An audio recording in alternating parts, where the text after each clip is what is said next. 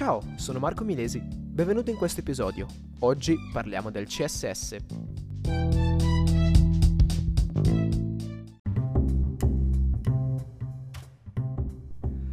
Quando si parla del CSS si parla di un linguaggio informatico che va sempre a braccetto con l'HTML. Infatti CSS sta per Cascading Style Sheets, ovvero fogli di stile a cascata. In effetti il CSS riguarda la parte grafica di un sito internet, la parte prettamente di design, tutto quello che, che, quindi riguarda il posizionamento degli elementi, tutti gli elementi grafici, la loro posizione, il loro colore, le dimensioni, anche il loro comportamento base, come ad esempio il cambiamento di un colore eh, di un elemento al passaggio del mouse sopra e così via, insomma elementi grafici di base vengono, eh, vengono eseguiti, vengono definiti con il CSS. Innanzitutto come si fa a creare un file CSS? Per creare un file CSS non hai per forza l'obbligo di creare un file vero e proprio, bensì puoi iniziare direttamente nel file HTML posizionando nel head il tuo eh, tag style e poi chiudendo con slash style e inserendo lì dentro tutto quanto il codice CSS, tutta la tua programmazione in CSS del sito internet. Facendo questo andrai ad avere un file in meno all'interno della cartella del tuo sito internet, quindi non andrai ad avere il file style.css, bensì condenserai tutto quanto all'interno del singolo file HTML. Questa, questo metodo è poco utilizzato e va bene solo nel momento in cui la parte CSS è davvero minima. Invece per i lavori un po' più complessi ci sono due metodi principali sempre alla base di questi due metodi c'è sempre il fatto di creare un file.css, quindi apri la tua applicazione per il coding che può essere molto semplicemente blocco note, può essere Notepad++, può essere qualsiasi altro eh, servizio di codifica e in particolare eh, di codifica, buongiorno, di programmazione eh, a linguaggi e ti selezioni il tuo CSS, dopodiché il tuo file è creato e inizi a programmare. E una volta creato il file con il nome generico di style.css, procedi eh, importandolo all'interno dell'HTML. Per importarlo ci sono due metodi, ovvero tra i tag style e slash style, quindi il tag di apertura e chiusura, inserire il simbolo chiocciola import url e tra parentesi il percorso del nome del tuo file CSS, ad esempio non so css slash style.css, quindi vai a specificare che il file CSS di riferimento è all'interno della cartella style o se no il metodo più utilizzato è quello tramite un normalissimo, eh, un normalissimo tag link, ovvero link rel uguale, aperte le virgolette, style sheet, chiuse le virgolette, quindi vai a specificare che si tratta di un foglio di stile, type eh, equivale a quindi uguale, aperte le virgolette, text slash css, chiuse le virgolette, specifichi che è un foglio di testo in css e poi l'elemento cruciale, ovvero href uguale, aperte le virgolette, e il nome effettivo, il percorso del tuo file, ovvero style.css oppure cartella slash il nome del file, chiuse le virgolette, chiusa la parentesi angolare. Ovviamente questo sempre all'interno dell'head come tutti gli altri metodi di importazione del file CSS. Quindi mm, vediamo un po' di regole generali. Le, le, porzioni di codice di CSS vanno all'interno delle eh, parentesi graffe e molto semplicemente vi spiego come, come creare, come digitare le parentesi graffe sulle tastiere si schiaccia contemporaneamente maiuscolo Alt e eh, la parentesi graffa oppure la è accentata per aprirla e contemporaneamente Alt, alt eh, scusate maiuscolo Alt e parentesi graffa eh, di destra oppure eh, la, l'asterisco per chiuderle. Quindi mm, questo file appunto che cosa va a fare? Questo file, questo CSS va a definire gli elementi di design. Di conseguenza la prima cosa da fare è dare dei nomi effettivamente a, eh, agli elementi in HTML e quindi si possono utilizzare i tag id molto semplicemente, quindi eh, si utilizza il tag id generalmente più che tag l'attributo id per dare un nome se l'elemento è specifico quindi ha una propria regola CSS che andrà ripetuta una sola volta. Se invece questa regola potrà poi essere ripetuta più volte, si utilizza il, eh, l'attributo class e eh, infine div che sarebbe un blocco di elementi a cui si può assegnare o un id o una classe, quindi è un elemento puramente HTML, un vero e proprio tag a tutti gli effetti div. Vediamo ora invece i selettori di elemento. Quando si parla di selettori di elemento ci si sposta questa volta completamente in CSS. Infatti i selettori di elemento sono tre principalmente, ovvero eh, che, che, cosa sono innanzitutto? Sono dei, delle stringhe di codice che vanno a eh, selezionare un qualsiasi elemento di HTML su cui tu poi andrai a lavorare. Si possono, possono essere applicati quindi a qualsiasi elemento HTML, possono applicare uno stile ad un singolo elemento o a più elementi e si usa hashtag e nome id per tutti quanti gli elementi con id. Invece ehm, si utilizza direttamente h1, piuttosto che div, ul, li e così via per gli elementi generici. E anche questi se si vogliono selezionare più di uno si mette la virgola in mezzo. E infine il punto per le classi. Tipo ad esempio io creo la classe dimensione allora scrivo punto dimensione. Questo cosa vuol dire? vuol dire che vado a definire tutte quante le proprietà degli elementi in HTML che hanno, il, eh, che hanno la classe chiamata come dimensione eh, come detto precedentemente, con la virgola si selezionano più elementi. Passiamo ora alle vere e proprie proprietà del CSS.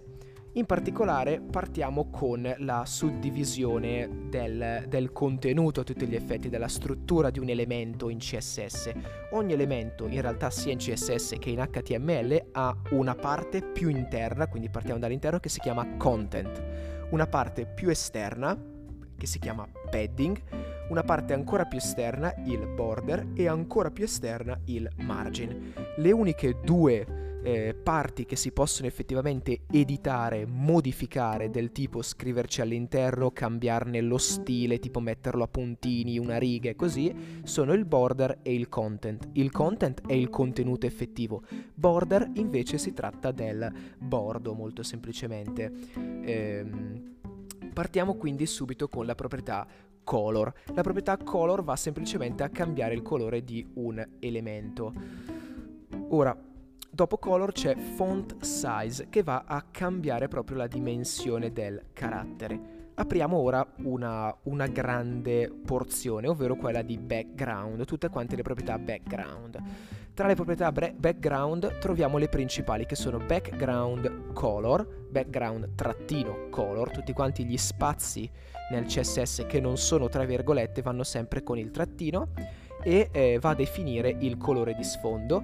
Background image va a definire l'immagine di sfondo. Di default l'immagine viene sempre ripetuta con le stesse proporzioni, mantenendo quindi le stesse proporzioni fino a riempire lo schermo. La forma del background image è background-image due punti URL aperta tonda aperti, eh, aperte le virgolette percorso del nome dell'immagine estensione chiuse le virgolette chiusa parentesi tonda.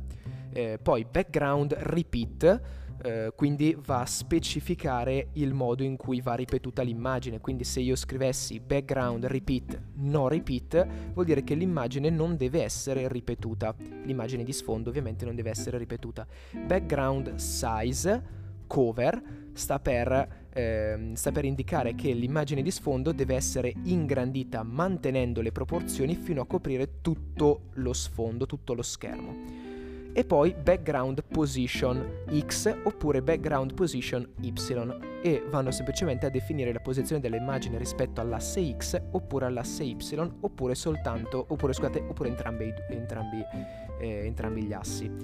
Poi dimensioni eh, per quando si, parla, quando si, parla, delle dimensioni si usano principalmente due, eh, due tag, ov- due, tag scusate, due, due, proprietà che sono height, semplicemente altezza, quindi definisce l'altezza di un elemento, eh, può essere misurata in pixel, in EM o in percentuale rispetto al totale, eh, e width che sta per larghezza, quindi definisce la larghezza di un elemento, può essere espressa in pixel, EM e in percentuale. Poi border. Border si eh, va molto semplicemente a, diciamo così, definire lo stile del bordo. Infatti il il bordo ha, una, propria, una, una, vera e propria scru- scrittura abbreviata, ovvero scrivendo molto semplicemente border 2 punti, eh, 2 pixel solid red con uno spazio tra le proprietà, eh, tra i valori anzi delle proprietà, si può definire direttamente lo spessore 2 pixel, il tipo solid e il colore red. Vediamoli ora invece nello specifico.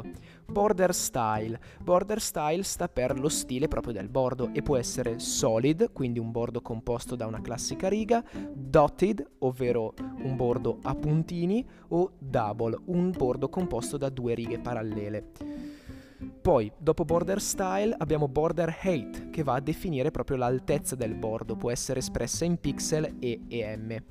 Eh, border width, invece, alla fine, che va a definire la larghezza del bordo e può essere anche questa espressa in pixel e EM. I classici border color, quindi definisce il colore del bordo, e border radius, che va a definire di quanto eh, bisogna arrotondare gli angoli dei bordi. Anche questo si può misurare in pixel e in percentuale. Passiamo ora al margin, che sarebbe la spaziatura di un elemento a tutti gli effetti. Cioè, se io dovessi definire come margin due punti 20 pixel, vuol dire che l'elemento avrà attorno uno spazio inutilizzabile di 20 pixel. Quindi margin top piuttosto che right, left, bottom 2 pixel. Cosa vuol dire? Vuol dire che singolarmente questi, quindi margin top 2 pixel, margin right 2 pixel e così vanno singolarmente ad indicare le dimensioni di ogni margine rispetto al lato specificato, quindi top sopra, right destra, left sinistra e bottom sotto. E invece c'è una scrittura abbreviata, ovvero margin 2 punto due punti, scusate, ad esempio 2 pixel, 3 pixel, 4 pixel, 5 pixel ovvero semplicemente è una shortcut per inserire direttamente le dimensioni dei margini rapidamente e eh, parte proprio dal, mm, dall'alto, poi passa al bordo destro, al bordo sotto e infine al bordo sinistro. Se invece si dovessero inserire soltanto due dati, quindi margini, due punti, 20 pixel e 50 pixel, 20 sta per i margini sopra e sotto, quindi il primo valore, e il secondo valore invece per quelli a destra e a sinistra. Infine, margin 2 punti 50 pixel va semplicemente a specificare, come detto all'inizio, lo spessore di tutti quanti i margini. Ultimissimo, una particolarità, questa margin 2, punto, 2 punti scusate, auto eh, va a centrare automaticamente l'elemento rispetto sempre allo schermo. Eh, passiamo ora a padding. Padding sta per lo spazio tra il contenuto e il bordo, quindi tra il testo tendenzialmente e il bordo, e ha le stesse identiche regole di margin. Passiamo ora al box ovvero eh, sono le proprietà del contorno di un elemento, in particolare eh, riguardano le proprietà dell'ombra, cioè se si crea un elemento tipo contenitore con un bordo, per definire la, l'ombra, l'ombreggiatura del bordo si utilizza il tag box. In particolare mh, mm, il tag, scusate, ancora la proprietà box, in particolare box shadow known vuol dire che non si vuole l'ombra, oppure box shadow 20 pixel, 20 pixel, 20 pixel, 20 pixel e poi il colore definisce le dimensioni dell'ombra dal margine eh, alto in senso orario, quindi alto, destro, eh, basso e sinistro e infine poi il colore. Passiamo ora a text. Text si divide in text align, decoration, decoration color e transform ovvero text align semplicemente l'allineamento del testo, può essere right, left, center o justify.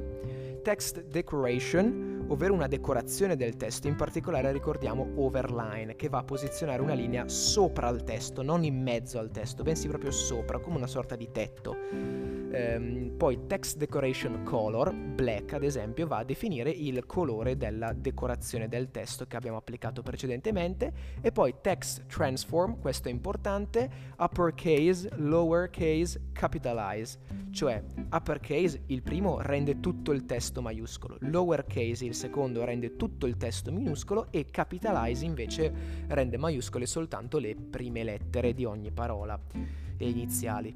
Uh, poi Uh, proprietà letter. Letter spacing in particolare 20 pixel va a definire lo spazio tra le lettere e word spacing invece va a indicare lo spazio tra le parole. Passiamo ora alla questione dei font, ovvero font size 20 pixel oppure 2 EM definisce semplicemente la dimensione del testo.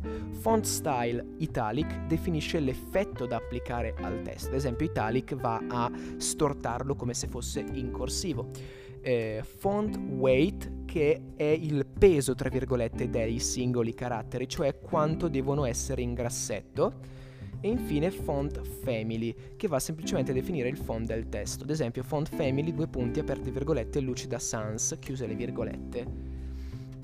Le pseudo classi, quindi abbiamo chiuso con le proprietà, adesso entriamo con le pseudo classi. Le pseudo classi servono a specificare delle proprietà extra in particolare delle proprietà eh, dei link generalmente legate ovviamente al loro stile e si usano eh, le proprietà a due punti link e poi tutte le varie proprietà. Scusate, si usa il selettore a due punti link per indicare eh, le proprietà di un link non ancora visitato, quindi su cui non si è ancora cliccato con il mouse. A due punti visited, questo è il selettore che invece si usa per le proprietà di un link già visitato, non a caso visited a due punti hover sta per le proprietà di quando il cursore ci passa sopra, quindi quando il cursore è in hover, e infine ha due punti active che sono le proprietà riguardanti, ehm, riguardanti i link selezionati e in uso, quindi molto utilizzato nei menu che rimangono fissi. Passiamo ora a quelle che sono le unordered list, ordered list e list item, quindi tutta la parte di liste eh, sono le proprietà degli elenchi puntati sia, con, sia, che siano ordinati che no e anche dei loro elementi. E si utilizza sempre il tag, il tag ancora scusate, la proprietà è list, list style type known square circle upper roman, ovvero va semplicemente a definire la tipologia di segnetto, cioè list style type tipo della ehm, tipo di stile della lista e known semplicemente nessun stile, generalmente è usato questo, se no square un quadratino, circle un cerchietto e upper roman sta per i numeri romani eh, in maiuscolo, ovviamente c'è anche lower roman, ovvero i numeri romani in minuscolo. Penultimo argomento riguarda display, la proprietà display è una proprietà fondamentale in quanto indica il modo in cui gli elementi vengono mostrati. In particolare abbiamo display inline, ovvero posiziona gli elementi in fila uno accanto all'altro. Display block posiziona gli elementi uno sotto l'altro. Display known va semplicemente a non far apparire l'elemento e non fa nemmeno occupare lo spazio all'elemento. Cioè, sotto un punto di vista di file HTML è presente, ma il CSS lo fa scomparire, non gli fa neanche occupare lo spazio appena si cambia questa proprietà display, eh, l'elemento diventa di nuovo disponibile, visibile e continua ad occupare spazio. È diverso da visibility hidden, che va semplicemente a non mostrare l'elemento, continuando però a fargli occupare spazio ultimo display che è inline block, nuovo comando che sostituisce i comandi float che va semplicemente a posizionare gli elementi in modo da riempire tutti quanti gli spazi eh, come se ci fossero delle linee immaginarie orizzontali, cioè se abbiamo la pagina che è larga 1920 pixel, abbiamo un elemento che occupa 1000 pixel, l'altro 920 e scriviamo inline block sul secondo, andrà a posizionarcelo a destra rispetto all'elemento precedente, in quanto c'è spazio per riempire la riga orizzontale. Ultimo argomento che trattiamo sono le posizioni, quindi la proprietà position, in particolare position static, non è necessario scriverlo in quanto è la proprietà di default, la proprietà base, cioè met- va a mettere l'elemento in relazione alla sua posizione statica. Position fixed invece va a rendere la posizione dell'elemento fissa, anche se si dovesse scorrere con il mouse, l'elemento rimane sempre fisso nello stesso punto dello schermo. Poi position absolute che va semplicemente a ehm, che va a posizionare l'elemento in relazione al parente, ovvero l'elemento in cui è contenuto, cioè se io ho un qualcosa che è contenuto all'interno di un P, molto semplicemente io andrò a ehm, e, e, utilizzo il tag position absolute, vuol dire che tutti quanti i valori della posizione devono essere sempre relativi a P. Infine position relative molto semplicemente va a mettere la posizione in relazione al ehm, in relazione sempre alla pagina, alle dimensioni della pagina e non più del parente. Ottimo, abbiamo finito anche il CSS, grazie mille per avermi ascoltato, ci vediamo nel prossimo episodio. Ciao!